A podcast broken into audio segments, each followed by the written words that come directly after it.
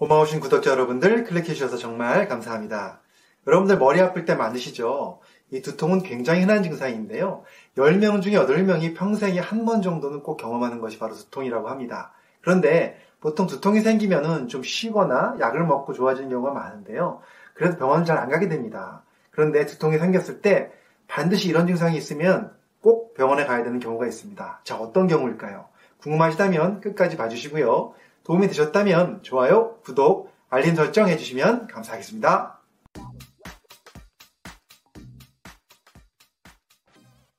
안녕하세요. 교육을 전공한 교육하는 의사 가정의학과 전문의 이동환입니다. 두통이 있을 때 이런 증상이 함께 동반된다면 반드시 병원을 가야 된다 하는 주제로 오늘 말씀을 드리고 있는데요. 일단 다섯 가지를 분리해 설명을 간단하게 드려보도록 하겠습니다. 첫 번째는 두통이 오긴 왔는데 지금까지 겪어보지 못했던 처음 느끼는 두통을 느끼면서 그와 함께 귀가 잘 안 들리거나 또는 약간 말이 어눌해지거나 또는 어지러움이 심하게 느껴지거나 이런 경우입니다. 또는 팔과 다리에 힘이 빠지거나 이런 증상이 생긴다면 이때는 반드시 병원을 빨리 가야 됩니다. 이렇게 생기는 두통은요, 뇌혈관이 막혀서 생기는 뇌졸중, 뇌경색과 관련된 두통일 확률이 높습니다. 그래서 빨리 응급실로 가셔야 된다는 점 잊지 마셨으면 좋겠고요. 두 번째 경우는요, 바로 벼락 두통이라고 얘기합니다. 갑자기 머리를 세게 뭔가 딱 맞은 듯한 두통인데요. 굉장히 심하게 벼락을 치듯이 오는 두통이라 해서 벼락 두통이라고 얘기합니다. 이런 경우는 무조건 병원을 빨리 가야 됩니다. 왜냐하면요. 이런 경우에 가장 흔한 경우가 바로 뇌출혈인데요. 뇌출혈 중에서도요. 지주막한 뇌출혈인 경우에는 딴 증상이 별로 동반되지 않으면서 벼락두통이 오는 경우가 많거든요. 그래서 이런 경우는 빨리 병원을 가셔야 된다는 점 두 번째로 말씀을 드렸고요. 그 다음에 세 번째는요. 벼락 두통이 아니더라도요. 이 두통이 점점 더 심해지다가 나중에는 굉장히 심하면서 한쪽에 마비가 온다라든가 힘이 빠지는 경우입니다. 이런 경우도 물론 뇌출혈인데요. 아까랑 조금 다르게요.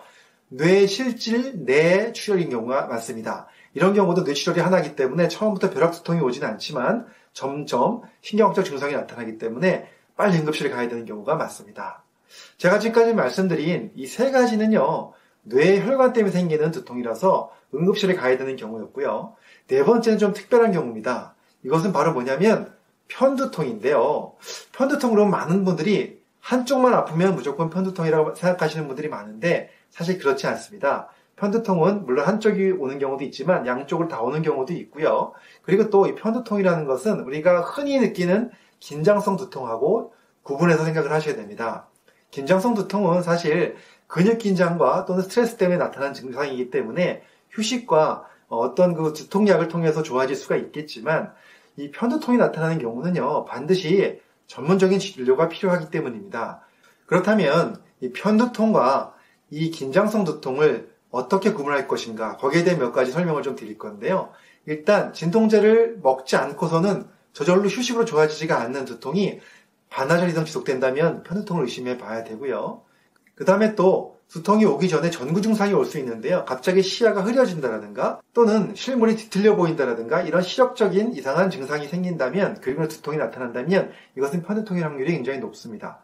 그 다음에 또 움직이면서 점점 두통이 심해진다든가 또는 소음에 의해서 심해진다든가 또는 밝은 빛에 의해서 두통이 심해진다면 이것도 편두통의 확률이 높고요. 그와 함께 편두통이 심해지면 구토 같은 증상이 생길 수가 있습니다.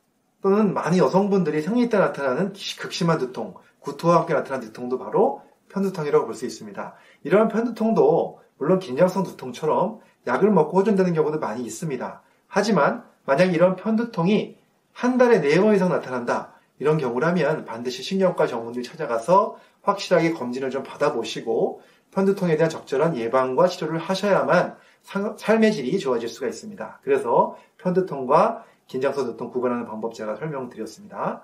그 다음에 다섯 번째는 뭐냐면 지금까지 말씀드린 이외의 두통인데요. 여러 가지 종류가 있습니다. 두통에 반드시 꼭 뭘 확인해야 되냐면 휴식과 진통제를 가지고 효과가 나타나지 않을 때 두통이 계속될 때 그리고 이런 두통들이 계속해서 주기적으로 재발한다. 이렇다면 한 번쯤은 꼭 뇌 검사를 통해서 혹시라도 모를 뇌 종양이라든가 뇌 혈관 기형이라든가 이런 것들을 확인하기 위해서 한 번쯤은 검사를 해보시는 것을 권장드리고 싶습니다. 물론 어깨가 아프고 목 뒤에 근육이 뻣뻣해지면서 생기는 긴장성 두통하고 좀 다른 경우죠. 그래서 이런 것들을 잘 구분해서 반드시 한번 병원에서 검사해봐야 될 두통들을 제가 설명을 드렸습니다. 여러분들 항상 맑은 머리로 두통 없는 건강한 생활 하셨으면 좋겠습니다. 감사합니다.